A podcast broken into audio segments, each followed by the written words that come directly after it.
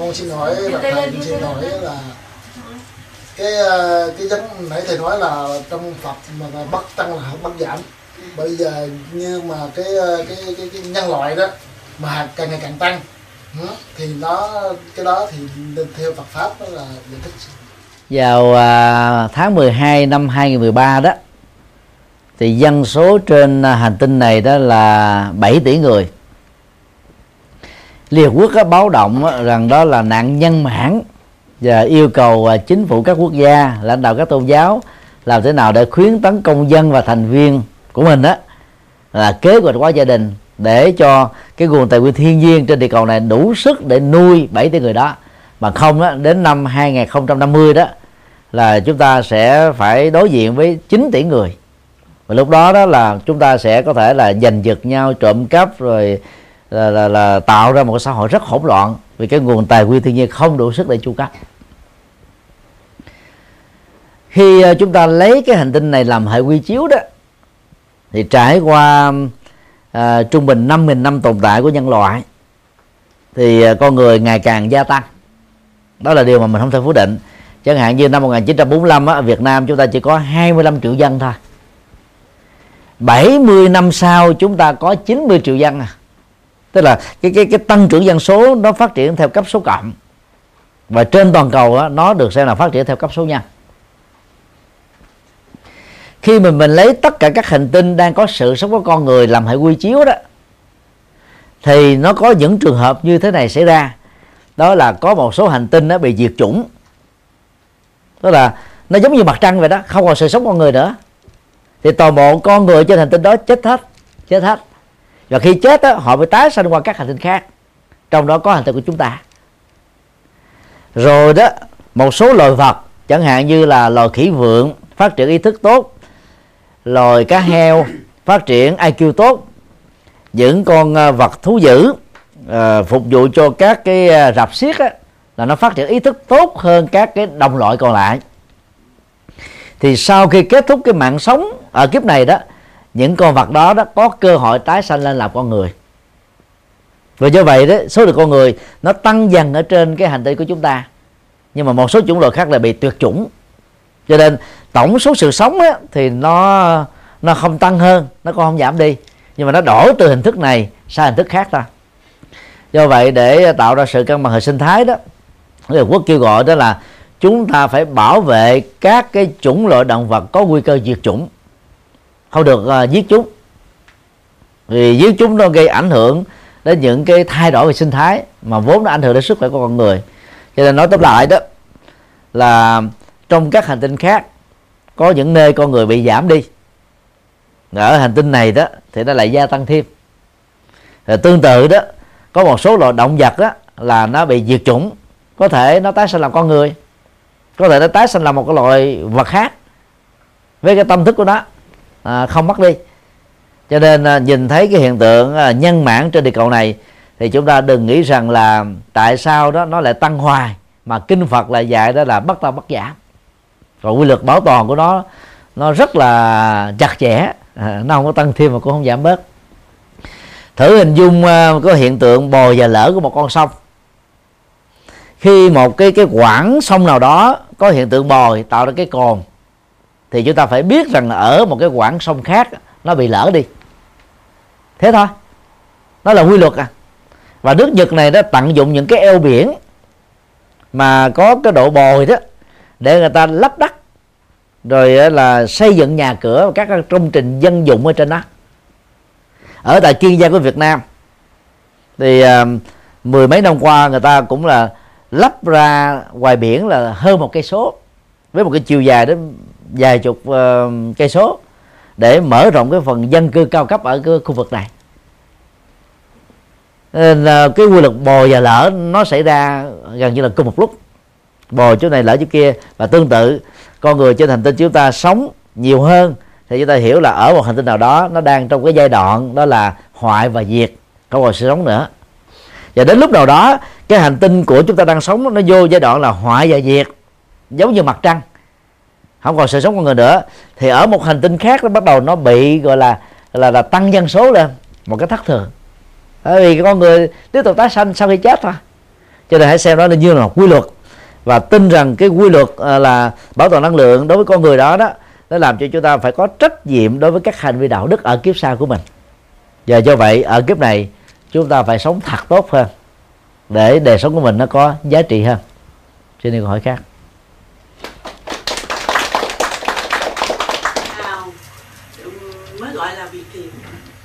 Ở trong à, kinh Phật đó có định nghĩa thiện đó. Qua các khái niệm à, uh, kosala như sau.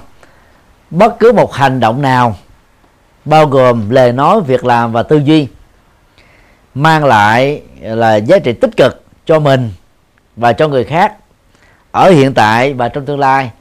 Đó là hành động thiện trọn vẹn. Chúng ta hãy lấy đó là một cái cái quy chiếu. Ví dụ như à, tại đạo tràng an tịnh này gia đình à, diệu tịnh. Phát tâm mời sư cô à, à, tâm trí về đây để lập đạo tràng. Đó là một việc thiện. Vì sao? Vì nhờ cái việc mà thành lập đạo tràng mà trong vòng à, hơn một năm qua đó các phật tử tại đây đó có cái nơi một năm vài lần để gặp nhau trong tu học để nghe về Phật pháp mở mang trí tuệ làm việc thiện để sống cộng đồng xã hội. Theo đó nó có cái mối quan hệ đó là à, kháng khích hơn chặt chẽ hơn tốt đẹp hơn. Nó tạo ra rất nhiều cái mối quan hệ xã hội tích cực. Thì cái đó là điều mà ai người ta cũng ghi nhận ai ta cũng cảm nhận được và ai cũng có thể là tiếp nhận được cái cái giá trị tích cực từ cái việc xác lập và thành lập tên đạo tràng này. Và trong tương lai nếu đạo tràng này được mở rộng thì nó chẳng hạn như là mình xây ra một cái ngôi chùa. Nãy thầy thấy sơ sơ cái lô đất này cũng ba bốn ngàn mét vuông à và và từ đây đó đến uh, Tokyo nghe nói là khoảng chừng trăm tám cây số phải không? Hả? À tám mươi cây. À tám mươi cây. Tức là nó không có xa lắm. Rồi những cái vùng phụ cận uh, đây đó nó cũng đến gần. Mà nếu như mình biến cái đạo tràng trở thành một ngôi chùa tức là nó mang tính bền vững đó cho các sinh hoạt tâm linh đó thì giá trị của nó trong tương lai đó nó lại lại càng sâu sắc hơn nữa.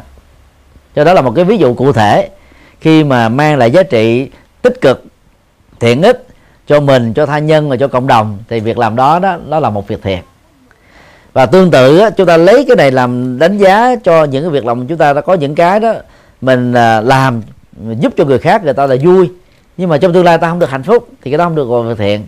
Chẳng hạn như là một kẻ nghiện cờ bạc, về này này nữ với vợ và con là hãy, là là bán một phần đất của nhà cho anh một số tiền để đi trả nợ bằng không là anh sẽ bị chặt cánh tay, bị chặt cái đầu là thẻo cái lỗ tai.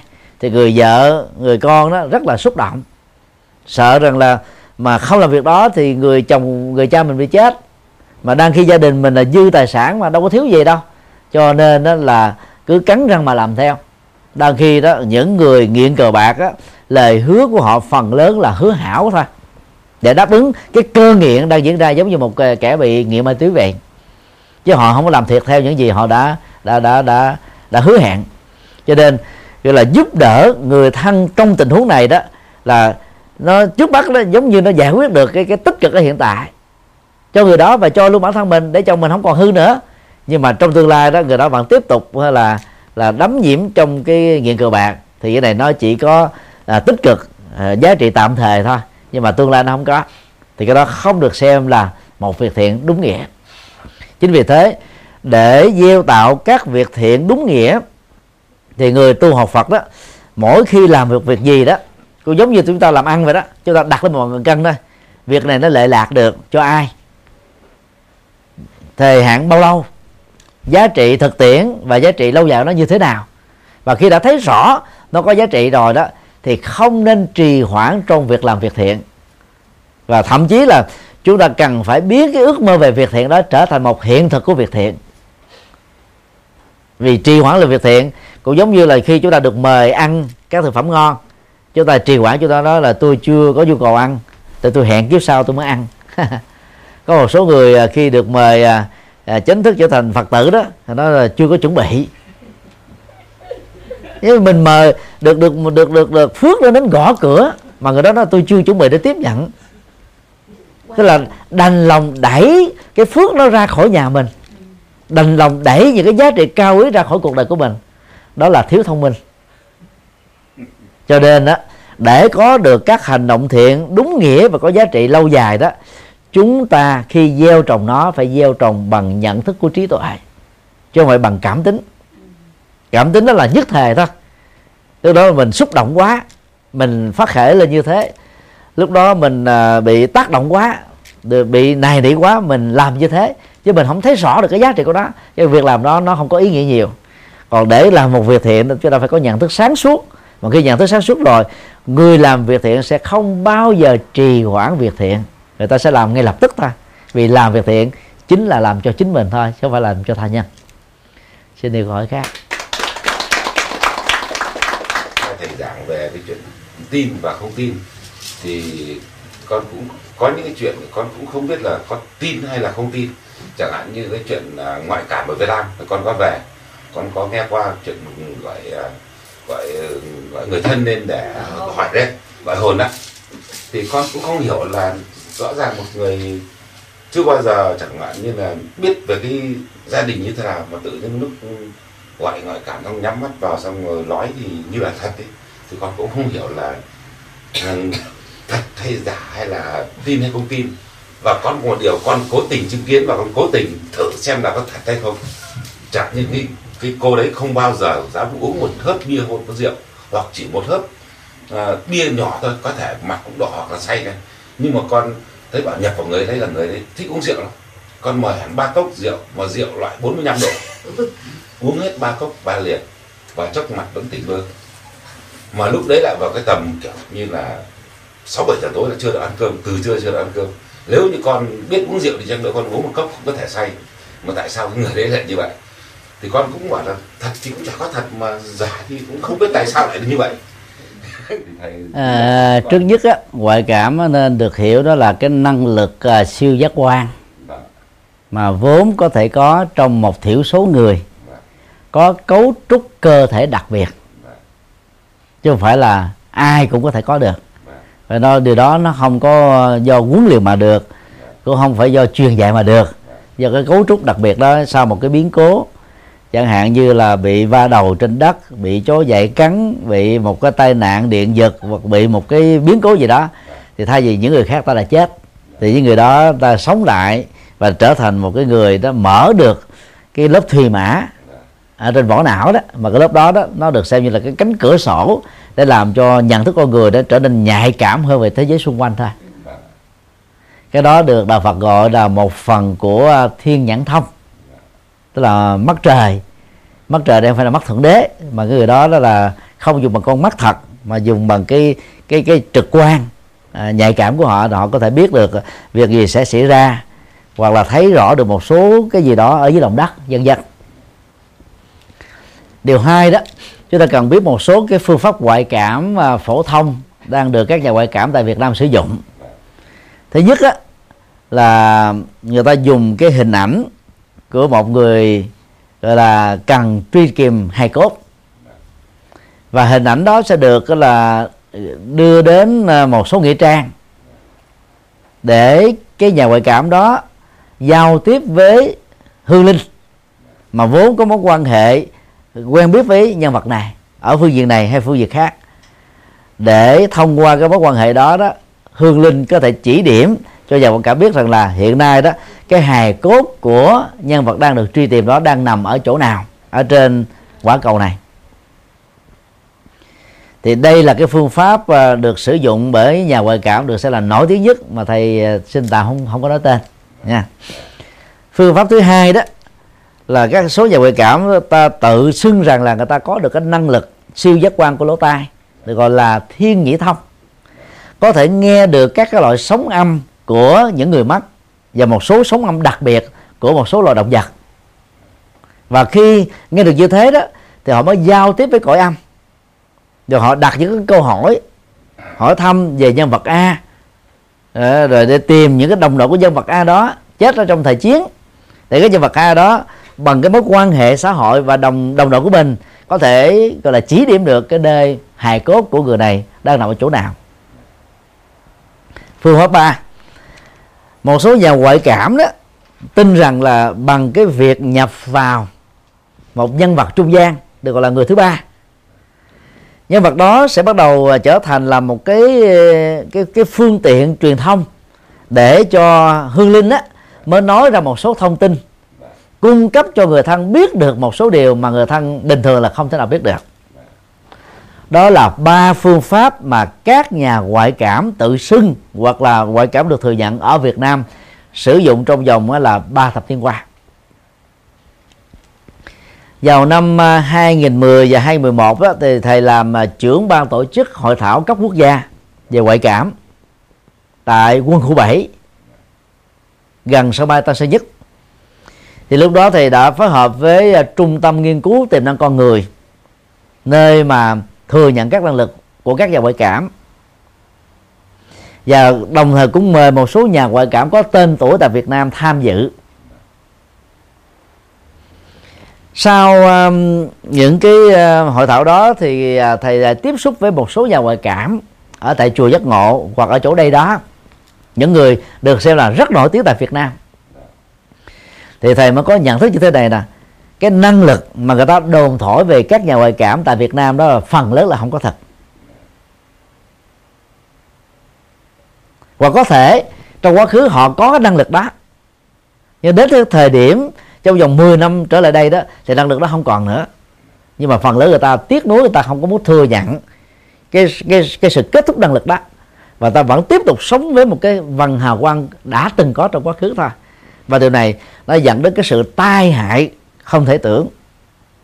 Cho những người tin vào nhà ngoại cảm và cho tự thân của các nhà ngoại cảm.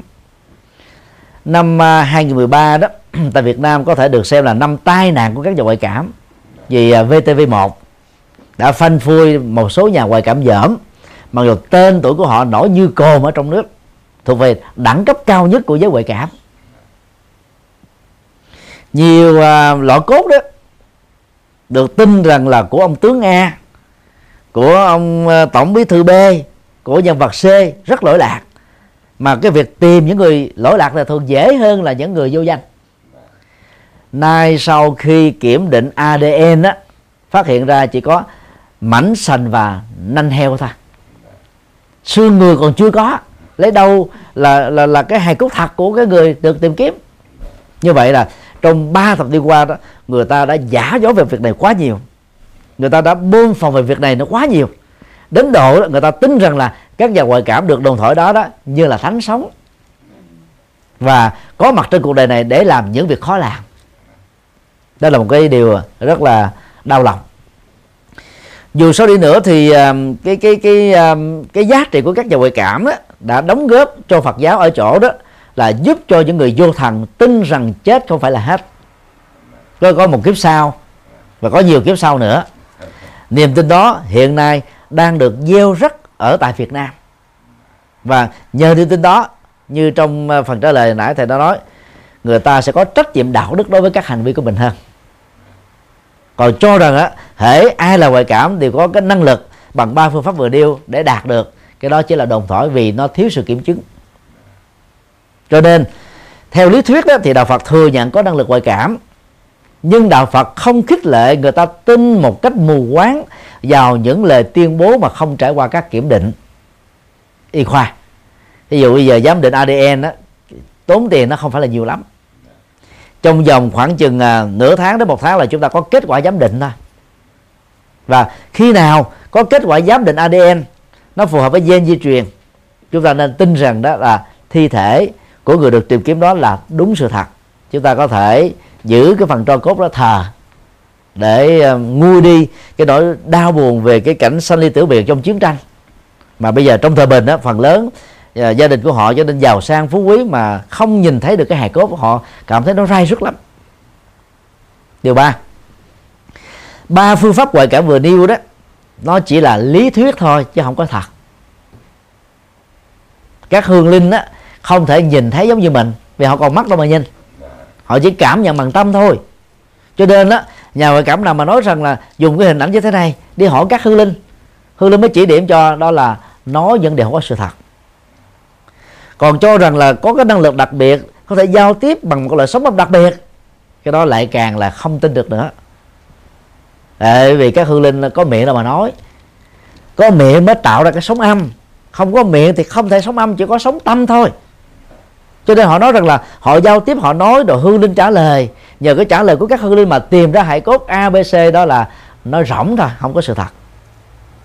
Rồi cho rằng uh, phương pháp ba là nhập vào một người trung gian người trung gian đó mới nói những điều hay là cần nói đó. Thì lại cũng có không có đúng. Cái hiện tượng đó, đó thì tạm gọi đó là rối loạn tâm thần đa nhân cách. Cái rối loạn đa nhân cách nó có hai chiều hướng rối loạn đa nhân cách tích cực và rối loạn đa nhân cách tiêu cực thì thực ra đó là những người mà được tin là nhập á, là làm cái trung gian cho sự nhập này xuất hiện đó, phần lớn đều là người thân của người mà mà mà chết á, hoặc là làng sớm thôi. Cho nên những cái thông tin về người chết, về gia đình của người chết, về cái quan hệ của gia đình đó, người ta đều ít nhiều biết hết. Bình thường có nhiều người người ta ít nói lắm, rất là ít nói.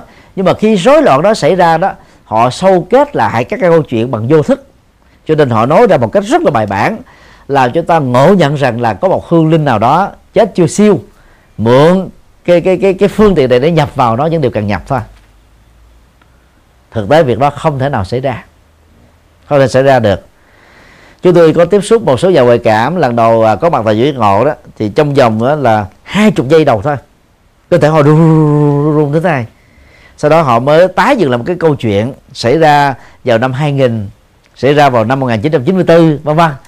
Và rất là chính xác nha. Nhưng nếu như chúng ta hỏi tiếp là câu chuyện đó diễn ra tiếp tục như thế nào, họ bí lù. Cái nhân lực ngoại cảm, nó làm cho họ tái dựng lại một cái câu chuyện lịch sử, một cái khoảnh khắc nào đó, một cái giai đoạn nào đó, một cái bối cảnh nào đó thôi, chứ không thể là toàn thể được. Đó là những nhà ngoại cảm chân chính. Họ không có bơm phòng cái năng lực của họ. Họ biết là tôi có giới hạn tôi không thể giải thích tại sao tôi cảm nhận được như thế nhưng mà thông tin tôi cung cấp như thế tôi lý giải bằng cái cái kinh nghiệm của tôi như thế thì phần lớn khi chúng ta kiểm chứng là nó có sự thật thì từ những cái câu chuyện như thế đó một số nhà ngoại cảm mới bơm phòng lên đưa ra phương pháp A, phương pháp B, phương pháp C. Thực tế đối với ngoại cảm là không có phương pháp nào hết. Nó là một cái năng lực nhạy cảm giác quan bằng trực quan sinh động.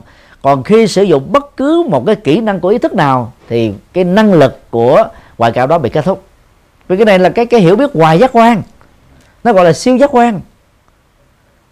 Cho nên đang khi đề cập đến ba phương pháp đó thuộc về giác quan mà nó thuộc về cái kỹ năng của ý thức do đó chúng ta thấy cái tính logic à, và dẫn đến cái chân lý của những lời tuyên bố đó là không có thật cho nên là phật tử chúng ta không nên tin điều bốn người tu học phật đó thì không quan trọng là hài cốt của thân nhân của mình bị mất tích đó, tìm được hay không. Thực tế đó là khi mình còn sống đức phật còn dạy chúng ta là không nên chấp vào cái cơ thể này là của tôi vĩnh hằng là tự ngã của tôi. Để chúng ta mới mở lòng từ bi à, chia sẻ à, những mảnh đề bất hạnh à, buông tài sản tiền bạc ra để làm những việc nghĩa lệ cho cuộc đời và khi đối diện với cái chết hoặc là sau khi chết đó, thì đạo Phật dạy chúng ta tiếp tục quán vô ngã như thế để không có luyến tiếc vào những thứ đó. Thì cái thi thể chẳng qua cũng là thi thể thôi bám vào nó đều là trở ngại. Cho nên đó chúng ta không nên quan trọng cái việc tìm được thi thể mà quan trọng nhất là, là người tu học Phật phải tổ chức các khóa lễ cầu siêu để nhắc nhở chuông linh. Mà để có kết quả đó thì lễ cầu siêu phải được diễn ra ngay lập tức sau khi cái chết hoặc là một vài ngày sau. Chứ còn quá lâu người chết đã tái sinh rồi. Tốt hơn nữa là ta tổ chức hộ niệm nhắc nhở người gần chết hiểu rõ để họ không chấp trước. Còn sau khi chết vài ngày vài tháng thì người chết đã, đã tái sinh hết. Cho nên đó dân gian người ta đồn thổi các nhà ngoại cảm tự bơm phòng rằng là họ có thể nói được giao tiếp được với các hương linh chết đó là 50 năm 500 năm 5 ngàn năm đó là nói dốc không có sự thật không có người nào có thể tại với âm phủ. Và âm phủ không có thật. Chuyện đó không thể nào xảy ra được. Cho nên tóm lại đó các cái thông tin có những tin tin ngẫu hợp rất là chuẩn xác với những gì đã diễn ra thì đó là cái năng lực cái là ngoại cảm nhất thời để người ta có thể tái dựng được, được một nội dung nào đó chứ nó không phải là tất cả đều là chân lý hết. Cho nên chúng ta không nên lệ thuộc vào những cái thông tin đó còn những cái hiện tượng rối loạn đa nhân cách tích cực đó thì à, thí dụ khi à, một cái người à, đang đói suốt mấy giờ không có ăn uống như câu chuyện nêu thậm chí là một người nữ chưa từng biết uống rượu à, rối loạn đa nhân cách làm cho người đó nhập vai là một lực sĩ chẳng hạn. Và một lực sĩ này rất là giỏi uống rượu thì lúc đó cô ấy có thể uống ba cốc rượu với cái bao tử trống không mà vẫn không bị sai sẩm cũng là chuyện rất bình thường hiện tượng này nó nó xuất hiện rất nhiều ở trong những người điên. Nếu ai mà đến các cái trung tâm điên đó quan sát các cái biểu hiện, hành động của người bị điên họ có ăn uống gì đâu, thậm chí ăn sình, ăn bùn, uống nước tiểu, chẳng có một thực phẩm thất, chất bổ gì hết. Nhưng mà họ mạnh cùi cùi năm người, bảy người ghi họ không nổi, vì lúc đó họ không sống bằng ý thức nữa. Họ sống bằng cái cái vô thức, hoặc là cái thần kinh nó bị trục trặc. Cho nên cái năng lực lúc đó nó trở nên là khác thường và đừng nên dựa vào cái năng lực khác từ đó mà mình nghĩ rằng là thật sự có một hương linh nào đó à, là một người nam lực sĩ đang nhập vào cái cơ thể của họ. Hoặc là khi chúng ta thấy à, một người à, ngồi trên xe lăn hay là nằm liệt giường khi à, quả quặng đến vì cái mưu cầu sự sống sợ chết đó, người ta có thể bật ngồi dậy mà chạy được. Cái hiện tượng đó không phải là ít ở trên hình địa cầu này. Thế là cái, cái tiềm năng của con người nó có sẵn rất là vô tận. Nhưng mà vì người ta không tin và không khai thác được không mở chìa khóa được cho cái cái nguồn năng lực đó xuất hiện thôi. Thì trong lúc mà rối loạn tích cực đó đó thì một số người nó có được một vài cái năng lực thông tin đặc biệt hơn những người bình thường. Nhưng đó không phải là hiện tượng nhập của một con ma nào đó vào trong cơ thể. À, nói tóm lại à, dầu đạo Phật thừa nhận ngoại cảm là có thật nhưng chúng ta không nên tin một cách mù quáng vào những thông tin và tuyên bố của các nhà ngoại cảm. Còn người tu Phật chỉ quan trọng các khóa lễ cầu siêu để giúp cho hương linh tiêu giao miền tịnh cảnh thác hóa chính đài sen nghiệp dứt chốn ba đường à, tái sinh ra làm bà con Phật pháp. À, xin đi gọi khác con xin cảm ơn thầy đã cho con cơ hội được à, đặt câu hỏi hôm nay thì hôm nay con đặt câu hỏi đây là à, nó mang tính cá nhân của con nhiều hơn nhưng mà con mong à, có thể là nó cũng có ích cho một số anh chị em ở đây thì à, con hỏi câu hỏi này là à, để chủ yếu là dành cho ba mẹ con. À, thực ra là à, có một thời gian khi mà mẹ con bệnh rất là nặng thì um,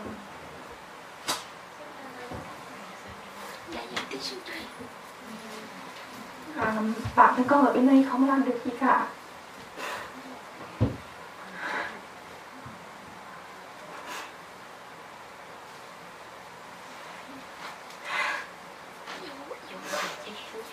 sao đâu thoát nói đi con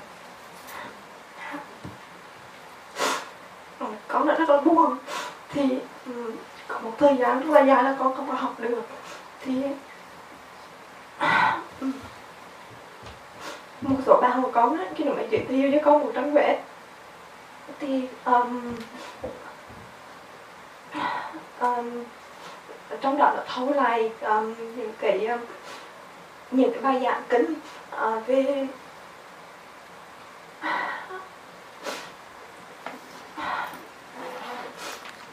um, thì giống như là thân thường một người khi mà à, sinh ra rồi lớn lên và mất đi thì đó là một cái con tuần hoàn mà rất là bình thường trong cuộc sống.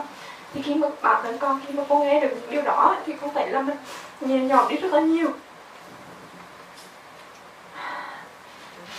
Xong rồi ừ, kể từ đó thì uh, từ bản thân con là con đọc những cái sách về Phật giáo rồi về con gia đình con thì là không có theo Phật thì con tự thấy là đó là một cái nguồn mà nó làm cho mình Ờ, con cảm thấy là mình giống như là mình bỏ được những cái um, những cái u sâu những cái gánh nặng trong cuộc sống ấy thì hiện tại bây giờ um, mẹ con thì ở bệnh không có uh, đi lại được. Thì bản thân ba con á cũng thấy mẹ con bệnh như vậy á. Thì bây giờ cả hai người kiểu như là bị tâm bệnh á. Thì con có cảm giác là nếu như mà ba con á mẹ con thì bị bệnh bản thân là bị bị bệnh rồi cho nên uh, cũng không làm gì được. Nhưng mà con thấy ba con giống như chứng kiến mẹ con phải bị bệnh như vậy á. Thì thấy rất là đau đau lòng mà kiểu ba con bệnh mà đi khám thì bác sĩ nói là cái này là tâm bệnh.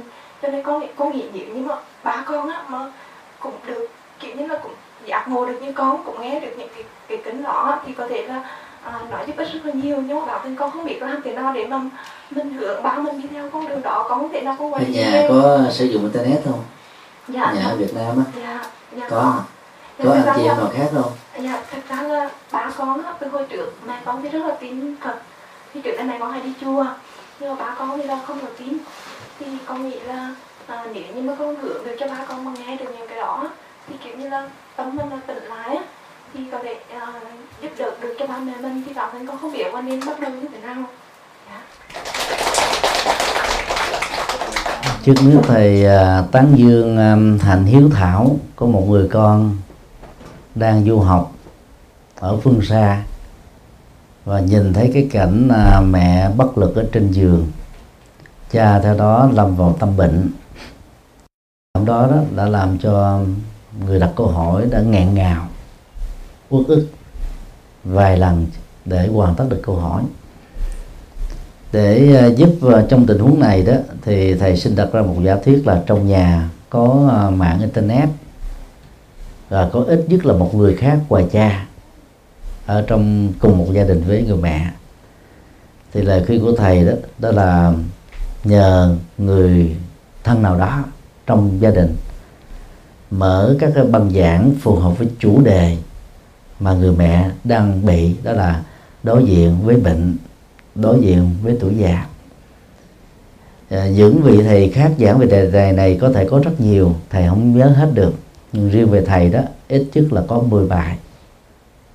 Thì vào trong chùa, xin lỗi, trang web chùa giác ngộ com đánh chữ đối diện tuổi già, đối diện với bệnh, vượt qua bệnh tật đó, thì có những cái đề tài nó rất thích hợp cho cái hoàn cảnh của người lớn tuổi bị bất lực. Sống cũng không được, mà chết cũng không xong. Mẹ của thầy đó, trước khi mất cũng từng trải qua tuổi già, và bà mất ở tuổi 82 cách đây cũng đã 3 năm bà bị um, tai biến đến lần thứ sáu. Và trong lúc bị tuổi già và bệnh tật như thế đó thì ờ, may mắn đó thầy có một người em trai út năm nay cũng đã 44 tuổi rồi. Và đi tu cũng đã được ờ, 12 năm. Và thầy em út này đó đã chăm sóc mẹ của thầy còn hơn là các em gái và chị gái của thầy nữa. Cho nên um, ở tuổi xế chiều đó đó bà được à, gần gũi bên người thân được nhắc nhở về Phật pháp. Dầu bằng cái Phật sự đó thì thầy cũng dành thời gian đến thăm bà nhắc nhở việc này việc kia. Và nhất là um, ở cái tuổi um, cuối đời những ngày trước khi qua đời đó thì được tăng đoàn mấy chục người của chùa giác ngộ niệm Phật tụng kinh. Và bà đã trút hơi thở đang khi cái thời niệm Phật được diễn ra. Thì đó là cái um, cái niềm an ủi lớn mà bất kỳ một người con hiếu thảo nào đó cũng trông đợi để cho cha hoặc mẹ của mình đạt được như thế. Và gia đình thầy đã may mắn được như thế. Cho nên um, bằng kinh nghiệm của gia đình đó, thì à, thầy xin chia sẻ như sau. Mẹ thầy là mất khả năng đi đứng do tai biến mạch máu não. Và thầy dạy bà cái cách quán tưởng như thế này. Mỗi khi bà co cái chân lại đó, thì liên tưởng trong đầu của mình là là mình đang đứng lên, đứng xuống lại Phật ở trên điện Phật. Mỗi khi co cái tay lại đó, thì bà liên tưởng rằng bà đang cầm một cái hoa dân cúng lên chánh điện Phật mẹ của thầy thì ở với thầy được mấy năm tại chùa giác ngộ. Nhưng vì để cho bà được tiến bộ tâm linh á thầy không tiếp tục để cho bà ở đó và xin phép hòa thượng Nhật Quang ở thiền viện Thường Chiếu nơi mà anh hai của thầy đó được xuất gia vào năm 94 và để cho cái cái sự phát triển tâm linh được tốt đó, thì bà cần phải tách rời khỏi người con trụ trì. Thì tâm lý mà mình là mẹ của trụ trì thì dễ ý lại và các phật tử gặp mẹ trụ trì đó thì thường gọi bằng bà nội, bà ngoại. Dân lòng tôn kính cao nhất, mà nếu không khéo đó, cái đó nó dễ làm cho cái tâm cống cao, ỷ lại, xuất hiện.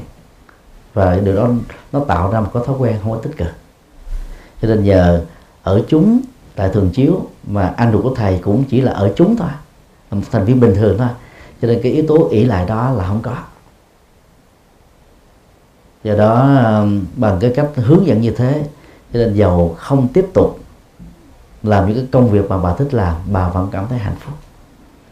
Và mấy năm ở với thầy tại chùa giác ngộ thì mẹ thầy đó là người công quả, không thua kém ai.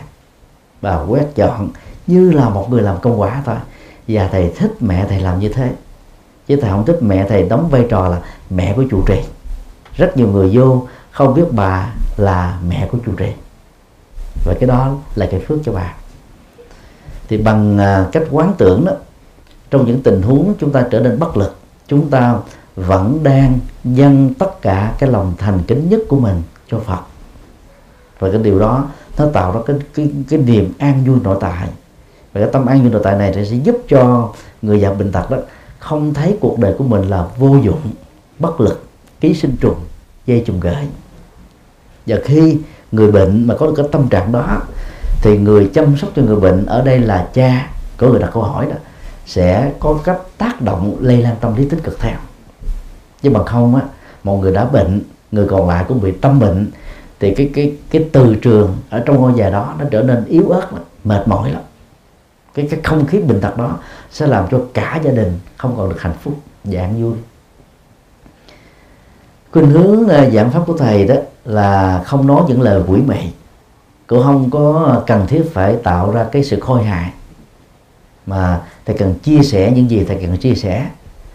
Cho nên thầy tin rằng là những cái chuyên đề mà thầy nói về đối diện tuổi già, đối diện bệnh tật, vượt qua tuổi già, vượt qua bệnh tật, vượt qua cô đơn, vân vân, mà những người bị bệnh do tuổi già, dễ dàng cảm thông được. Thì người có tính lắm, dù là người vô thần đi nữa thì tin là nếu chịu khó nghe hoặc bắt đắc gì phải nghe rồi người đó cũng sẽ chấp nhận ta. Cho nên bằng cái cái sự lạc quan này thầy đề nghị à, con hãy nối kết với một người thân trong gia đình. Và mỗi khi có ba con và mẹ con ở trong căn phòng đó cố tình mở cái băng đó thật lớn lên để cho cả hai cùng nghe. Và nếu bà mẹ là một phật tử tuần thành thích nghe người cha vì thương mẹ không thể cấm mẹ nghe. Và khi mà thương mẹ để cùng nghe thì bắt đầu thấm tương trao dần. Thấm dần thấm dần đến lúc nào đó và chuyển đổi nhận thức về đạo Phật và trở thành một Phật tử thuần tâm thì bằng cái nỗ lực này đó thì tôi tin rằng Chúa sau gì đó ít nhất là đối với người tuổi già đang bệnh đó, cũng có thể vượt qua được nỗi buồn cô đơn và bất hạnh. Đồng thời người chăm sóc đó khi thấy được uh, người mình chăm sóc vượt qua được cái cái cái cái, cái khổ đau thì tự động tinh thần cũng hưng phấn theo cũng lạc quan theo. Nhờ đó mà tâm bệnh được kết thúc. Thì uh, tin tưởng và chúc con sẽ thành công trong việc nỗ lực giúp mẹ ở tuổi xế chiều và giúp cha nhân đó biết được đạo Phật và sống cuộc đời đạo Phật trong hạnh phúc và bình an.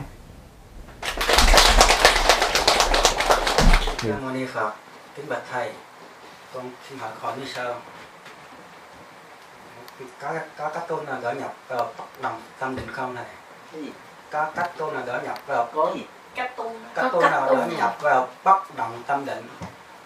Bây giờ con đang dùng chánh niệm tỉnh giác để thực tập mà không biết uh, được hay không xin thầy chỉ dẫn cho. Bất động tâm định á ở trong uh, cái bài tựa của kinh Thủ Lăng Nghiêm á, là thước ca ra tâm vô động chuyển thì cái tâm à, bất động đó có thể được thực hiện bằng ba cách. Cách một, đơn giản nhất là thực tập thiền chỉ, tức là dừng à, các hoạt động giác quan.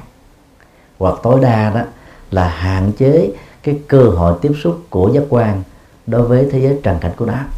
Việc này có thể được hình dung giống như tình trạng con ngựa được chủ của nó đó, che ở hai bên trái, bên phải của mắt con ngựa, do đó chỉ thẳng tiến về phía trước, theo cái lệnh điều khiển phía trái, phía phải của người này ngựa mà chở chủ của nó và các vật dụng trên nó về đến đích điểm cuối cùng. Tâm của con người thích du lịch và trải nghiệm cái trạng thái du lịch hoặc quá khứ hoặc là tương lai.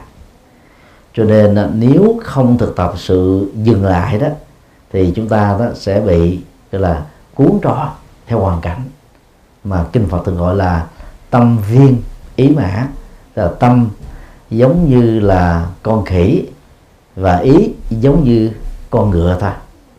Và điều đó đó là chúng ta sẽ trở thành là kẻ nô lệ của tâm ý ta. Cho nên thực tập thiền chỉ là dừng lắng chúng ta sẽ đạt được một phần mà theo đó dần dà tiếp tục đó, sẽ đạt được định bất động hay là định tâm bất chuyển điều hai, đó là thực tập chánh niệm và tỉnh thức. Chánh niệm đó là làm chủ được các phản ứng cảm xúc, thái độ, tâm tư và nhận thức, đang khi chúng ta vận chuyển trong đi, đứng, nằm, ngồi, nói, nín, động tịnh thức và ngủ. Như vậy là ít nhất là trong một ngày làm việc, với mười mấy giờ chúng ta đang thức, mà mình làm chủ được từng động tác như vậy, khi đi biết mình đi, khi đứng biết mình đứng, khi nói biết mình nói, khi hít thở biết mình hít thở, chúng ta sẽ hạn chế một cách tối đa, không để tạo ra các rủi ro trong lao động, các rủi ro trong giao thông, các bất cẩn, các sơ ý. Và nhờ đó, cái hiệu suất lao động sự tăng cao. Thì đây là cái tâm bất động có điều kiện trong một cái không gian và thời gian rất là đơn giản. Và giữ cái phong cách chánh niệm để tâm được tỉnh thức này thường xuyên đó, thì lúc cần ngồi thiền để nhập định, chúng ta chỉ dòng 10 phút hoặc là hơn chút xíu là có thể đạt vào chiều sâu của thiền định này còn ai không có thói quen làm chủ cái cảm xúc này đó, thì khi ngồi xuống, chúng ta sẽ rơi vào tình trạng là nói nhẩm trong tâm. Ngồi niệm phật, nhưng mà tâm đang nói nhẩm. Ngồi thiền, tâm đang nói nhẩm. Ngồi trì chú, tâm cũng nói nhẩm thôi nói nhẩm là một trạng thái độc thoại. Chúng ta trở thành là người viết kịch bản. Vừa là đạo diễn, vừa là diễn viên chính, mà vừa là diễn viên phản diện trong cái cuộc đối thoại giữa mình với chính mình ta. Và không làm chủ được cái cái cái thiền chánh niệm á, thì chúng ta sẽ luôn luôn chìm ở trong vọng niệm. Và vọng niệm như thế, dầu có trải qua vài chục năm tu học chúng ta vẫn không thể nào đạt được tâm bất động chuyển. Cho nên cái gì cũng phải thực tập. Qua năm tháng, như là một thói quen, lúc đầu là thói quen có điều kiện, về sau là thói quen không có điều kiện. Điều ba, ở mức độ sâu nhất, tâm bất động chuyển có thể đạt được trong loại thiền mà Đức Phật gọi là diệt thọ tưởng định. Tức là đây là một loại thiền đặc biệt mà toàn bộ cái cấu trúc của bộ não, bao gồm ý niệm hóa, nhận thức phân biệt, tâm tư, thái độ, cảm xúc, hoàn toàn ngưng hoạt động, giống như là một cái cái cái cây không có ý thức vậy tương truyền, tổ bồ đề đạt ma đã có 9 năm ngồi đối diện với vách núi tung sơn. Khoảng ờ, uh, 8 năm trở lại đây đó tại Nepal có một cậu bé tên là Buddha Boy tức là cậu bé Phật cũng có tên là Sĩ Đạt Tha. Ngồi thiền mười mấy tháng trời không đứng dậy không vệ sinh không ăn uống bất động như đã được mô tả qua tổ bồ đề đạt ma vậy từ đó chúng ta thấy là trong thời hiện đại cảnh nhiều phương tiện truyền thông nhiều kỹ thuật số nhiều tâm của người dễ bị nhiễu sóng dễ bị chấp trước mà vẫn còn có người ngồi thiền định bất động đến mười mấy tháng. Như vậy cái trạng thái diệt thọ tưởng định được nêu ra hàng trăm lần trong kinh tương ưng và những bản kinh khác là một cái trạng thái tâm đặc biệt có thật. Gấu bất cực á, mỗi năm có 6 tháng ngủ say. Ngủ đến độ nó như là một con vật đã chết rồi. Sau khi à, tuyết à, bất cực tan, con gấu bắt đầu lờm cờm ngồi dậy. Suốt 6 tháng đó, nó không ăn, không uống, không tiểu tiện, nó vẫn sống. Như vậy là khi mà mình giữ trạng thái tâm bất động, hoàn toàn ngưng các hoạt động của trí não đấy, thì lúc đó đó cái sự tiêu thụ của cơ thể này nó nó trở thành là không. Não mà hoạt động nó dẫn đến tiêu thụ năng lượng calorie. Bao tử hoạt động ăn uống thì dẫn đến cái nhu cầu tiêu thụ năng lượng calorie. Và khi não ngưng hoạt động thì toàn bộ các hoạt động còn lại nó nó tạm ngưng, chứ không phải là nó chết. Từ lúc đó đó, sự bất đồng chuyển này sẽ giúp cho người nhập thiền định đó đạt được một trạng thái rất là sâu lắng. Và khi toàn bộ các ý niệm được vắng lặng đó thì cái hạnh phúc đó nó lớn dữ lắm. Tuy nhiên bất động chuyển tâm này đó không được đức phật khích lệ. Bởi vì theo đức phật đó sau khi xuất khỏi loại thường định đó thì con người phải tiếp xúc với mắt thấy tai nghe mũi ngửi lưỡi nếm thân xúc chạm ý hình dung và thế giới hiện thực vẫn quay trở về. Và lúc đó chúng ta dễ bị nhiễu loạn.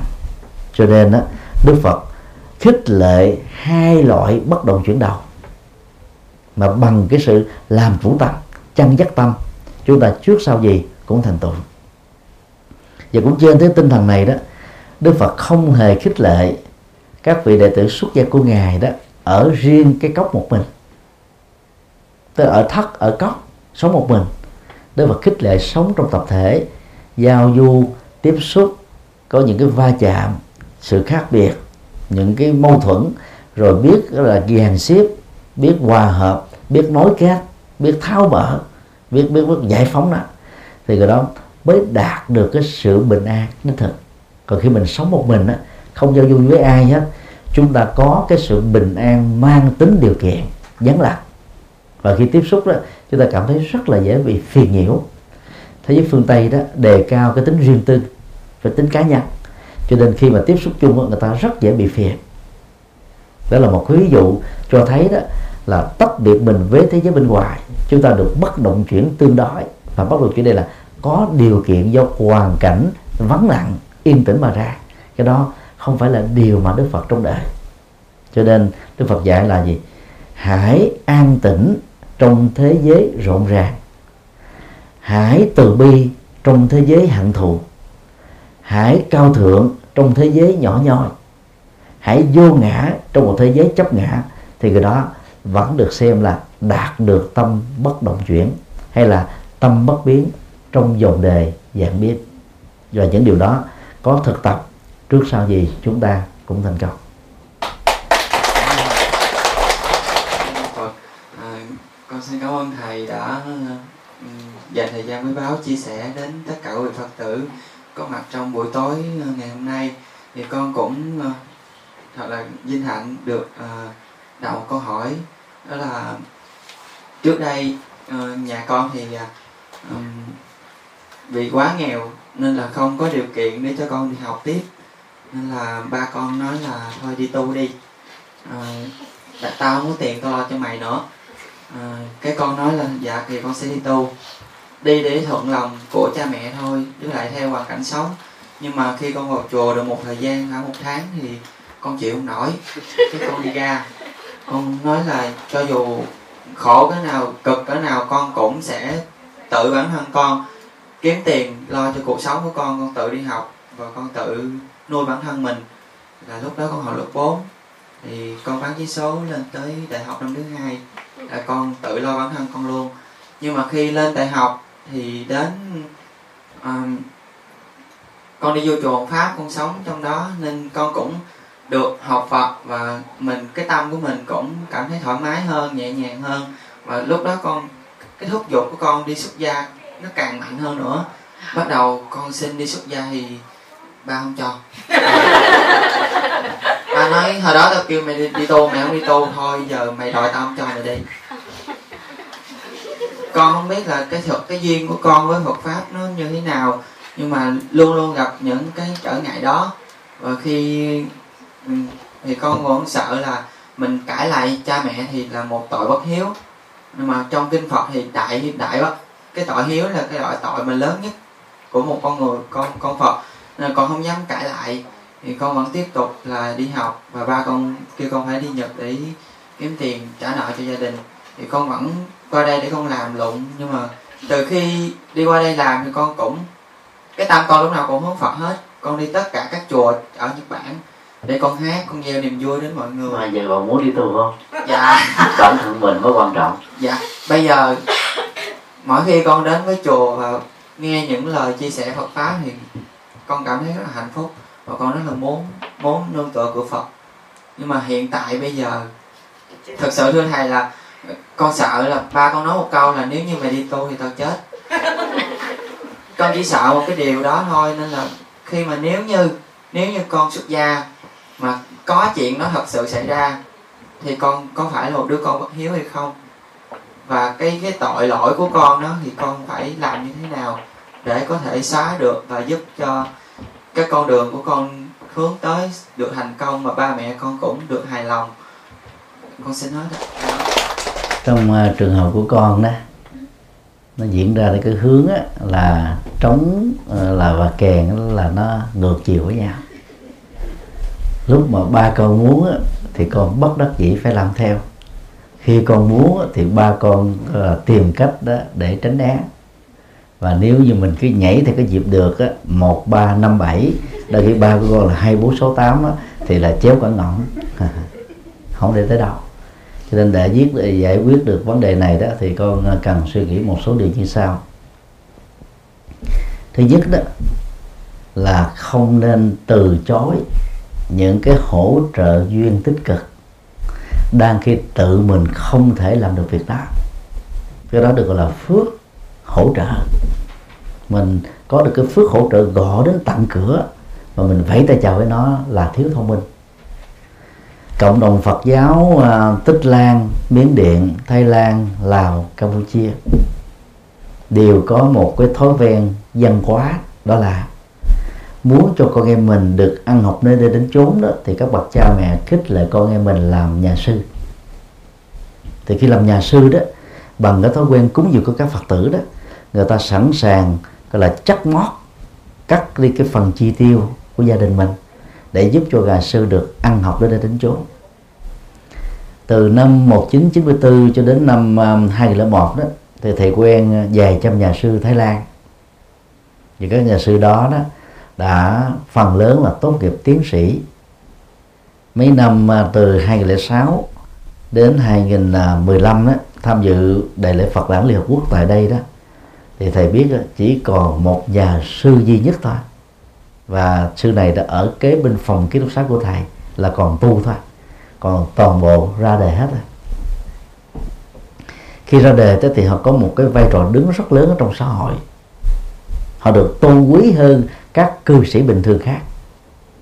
Và đó là một cái truyền thống rất hay của Phật giáo Thái Lan. Nói riêng và của Phật giáo Nam truyền nói chung. Cho nên ờ, việc mà mình nhận cái trợ giúp của nhà chùa để được ăn học đến đây đến chốn không có gì là xấu hổ hết á. Nó là một cái nghĩa cử ờ, tương quan, giúp qua, giúp lệ để cho xã hội được tiến bộ hơn, tốt đẹp hơn cao quý hơn thôi cho nên từ đây về sau, nếu có ai phát tâm trợ giúp như thế, thì đừng có dạy dột mà từ chối lần thứ hai. Và khi nhận được trợ giúp, chúng ta không có thiếu nợ gì hết á. Đức Phật dạy như thế này, những gì không cho thì không được lấy. Cái này người ta cho mình, ta hỗ trợ mình. Chứ mình có có phải đi cốt giật gì đâu, mà thiếu nợ. Và hơn nữa, một cái người mà sống bằng cái văn hóa biết ơn và định ơn, theo Đức Phật dạy đó thì khi nhận cái sự trợ giúp gì chúng ta khi thành công sẽ dâng hiến cho cuộc đời ít nhất là tương đương hoặc nhiều hơn thế. Thời gian thầy đi du học tại Ấn Độ đó, gần 8 năm. Thầy nhận sự trợ giúp của um, các Phật tử chùa giác ngộ với tư cách là thầy là chủ trì. Thứ hai là thầy nhận được sự trợ giúp của hòa thượng minh đức một uh, vị thầy rất là lỗi lạc kim cung và là giáo sư của trường học mỹ. Nhờ đó mà mình mới thành tựu. Thì sau khi tốt nghiệp trở về đó, mặc dù thầy không có phải là giàu, nhưng mà thầy cũng đã giúp được trên 10 người được học bổng để đi học hoặc Ấn Độ hoặc là Tích Lan và mấy năm trở lại đây đó, thì thầy mỗi năm giúp hai trăm mấy chục học bổng. Một trăm mấy chục học bổng cho tăng ni ở trong nước mà vượt giá nó chỉ có 3 triệu đồng thôi. Rồi một trăm mấy chục học bổng cho sinh viên của trường khoa học xã hội nhân văn. Đó là để mình đền tạ cái ơn nghĩa ngày xưa mà mình đã tiếp nhận của cuộc đời. Không phải khoe nhưng mà đưa cái kinh nghiệm của chính mình ra. Nó như một cái, cái cái hiện thực để chúng ta dễ đối chiếu. Và cũng bằng cách đó những trợ giúp tích cực cần phải được đền trả tối thiểu là tương đương hoặc nhiều hơn. Điều hai về vấn đề xuất gia đó, cái quan trọng nhất đó là đương sự ở đây là con phải đánh giá rằng là mình thật sự có lý tưởng và các hạt giống của đời sống đó hay không. Còn cái sự đồng ý của gia đình hay không đồng ý của gia đình không còn quan trọng nữa. Theo luật chế định của Đức Phật, nếu đương sự dưới tuổi 18 thì phải có cái sự đồng ý của cha lãng mẹ thì việc đi tu đó mới được xem là hợp pháp. Và đây là cái yêu cầu của đức vua tịnh phạn, cha ruột của đức phật. Khi đức phật đã khích lệ con ruột của ngài là hoàng tử la hầu la đi tu nhà vua thất vọng. Vì kỳ vọng rằng là là cháu nội sẽ nói ngôi bây giờ cũng đi tu luôn. Cho nên từ đó, ông mới yêu cầu ai dưới 18 tuổi phải để cho cha mẹ đồng ý. Và Đức Phật đã chấp nhận theo cái đề đề nghị có ý nghĩa đó. Từ 18 tuổi trở lên cha mẹ không đồng tình việc đi tu của chúng ta về luật pháp xã hội không sai. Về luật Phật đó cũng không có sai. Cho nên đó, chúng ta đừng lo lắng quá mức vì có những người cha thấy rất rõ rằng là cái trụ cột kinh tế của gia đình nằm trên đôi vai của đương sự.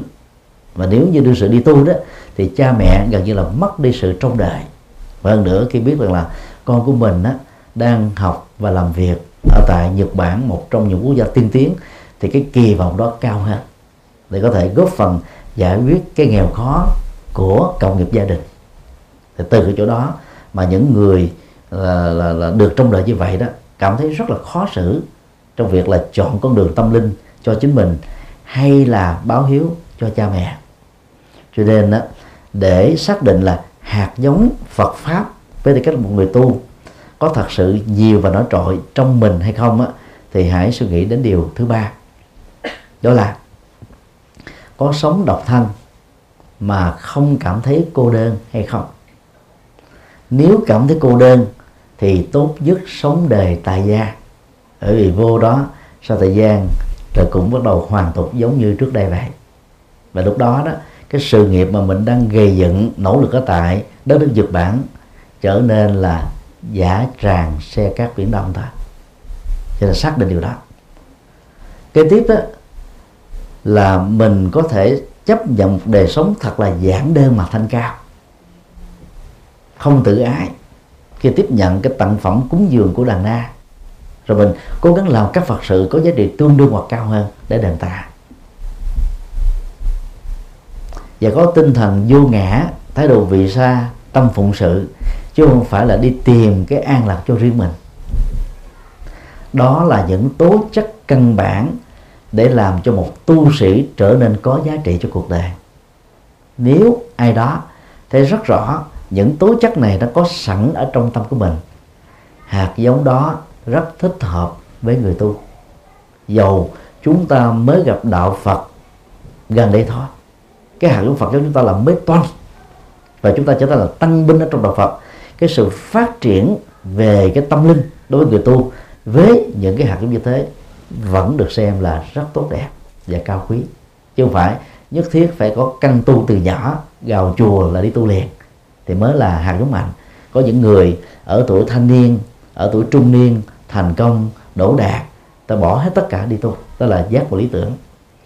Chẳng hạn như là triệu phú uh, ve chai của Ấn Độ mới đây đã bỏ cái gia tài 100 triệu đô trở thành một tu sĩ khi chính thức xuất gia với à, tăng thống của Phật giáo à, Ấn Độ. Và cái tin tức này đang được lan truyền rất là là là là là, là nóng ở tại truyền thông của Ấn Độ. Cái trang đạo Phật ngày nay của thầy đã có đưa tin về việc này. Thì đó là những người đang giàu sang mà bỏ để đi tu. Còn ở Mỹ đó hình như là ở San Francisco thì có một hoa hậu của người Việt hải ngoại đó đã bỏ phương miệng trở thành một sư cô. Và đó là hoa hậu Bích Liên. Và nhiều nơi cũng có những nhân vật như thế. Ở đây ba đó thì có một ca sĩ nổi tiếng nhất với cái giọng ca rất là ngọt ngào, ấn tượng nhất, rất là quen thuộc, trở thành một sư cô. Và nhiều nơi trên thế giới, người ta đã bỏ hết tất cả để trở thành là một nhà tâm linh như Đức Phật đã bỏ ngôi bỏ cái cơ hội làm vua để trở thành là bậc giác ngộ. Cho nên đối với những cái sự nghiệp bình thường đó, cái việc bỏ như thế không có gì là là quá khó. Còn người cha có hù, con mà đi tu thì cha sẽ chết, thực tế chẳng có người cha nào chết vì đứa con đi tu đâu. Lịch sử 2.600 năm của đạo Phật cho chúng ta thấy điều đó. Bản thân thầy đi tu trong tình huống cha cấm. Và lúc đó thầy mới có 13 tuổi thôi nhiều hòa thượng đi tu vào lúc 6 tuổi 7 tuổi. Cha có cho, mẹ có cho đâu. Và trốn đi tu là đại đa số. Cũng có ai bị xem là bất hiếu đâu hiếu trả có nhiều cách. Mà đi tu là cách trả hiếu tốt nhất. Nó khác với nho giáo. Nho giáo mà không có con trai nói võ tông đường là bất hiếu lớn nhất trong ba bất hiếu. Còn đạo phật quan niệm ngược lại, con cái mà đi tu là cách trả hiếu tốt nhất, chứ không phải là bất hiếu có thể cha mình, người thân của mình chưa hiểu việc đó, nhưng rồi bằng cái sự tu tập và những cái thành quả mà mình đóng góp cho Phật giáo và nhân sinh đó sẽ làm cho người cha, người mẹ hãnh diện tự hào. Trong hoàng thân của dòng họ thích ca, sau khi đức phật quay trở về quá độ, thì các hoàng tử đã đi tu gần hết. Hoàng tử đề bà đạt đa, hoàng tử a nan đa, hoàng tử nan đa, hoàng tử la hồ la hoàng tử mahana. Các công nương, công chúa đi tu sạch chọi luôn. Hoàng hậu cũng đi tu luôn. Hiện tượng đó cho đến thời điểm năm 2015 này chưa từng có lặp lại một lần nữa. Cái sự thu hút chân lý của Đức Phật nó tuyệt vời đến độ là toàn bộ hoàng thân, những người quan trọng nhất của dòng họ Saka đi tu hết. Lý do tại sao đi tu? Có lẽ không có gì khác hơn là các vị này thấy rất rõ đề phóng, đề sống hạnh phúc trần đời, mà cao nhất là dư quyền đó, cũng là giới hạn thôi. Còn đi tu, phát triển đời sống tinh thần cao quý, phụng sự nhân sinh đó, mới là giải pháp tốt nhất cho các vấn nạn của nhân sinh. Cho nên, họ khép cái hạnh phúc cá nhân lại, của gia đình lại, để trở thành con người của nhân loại, con người của quần sinh thôi. Cho nên, trước khi quyết định, hãy suy nghĩ rằng là hạt giống của mình về việc đó có thật sự là một sở trường không? Sở trường thì khác với sở thích.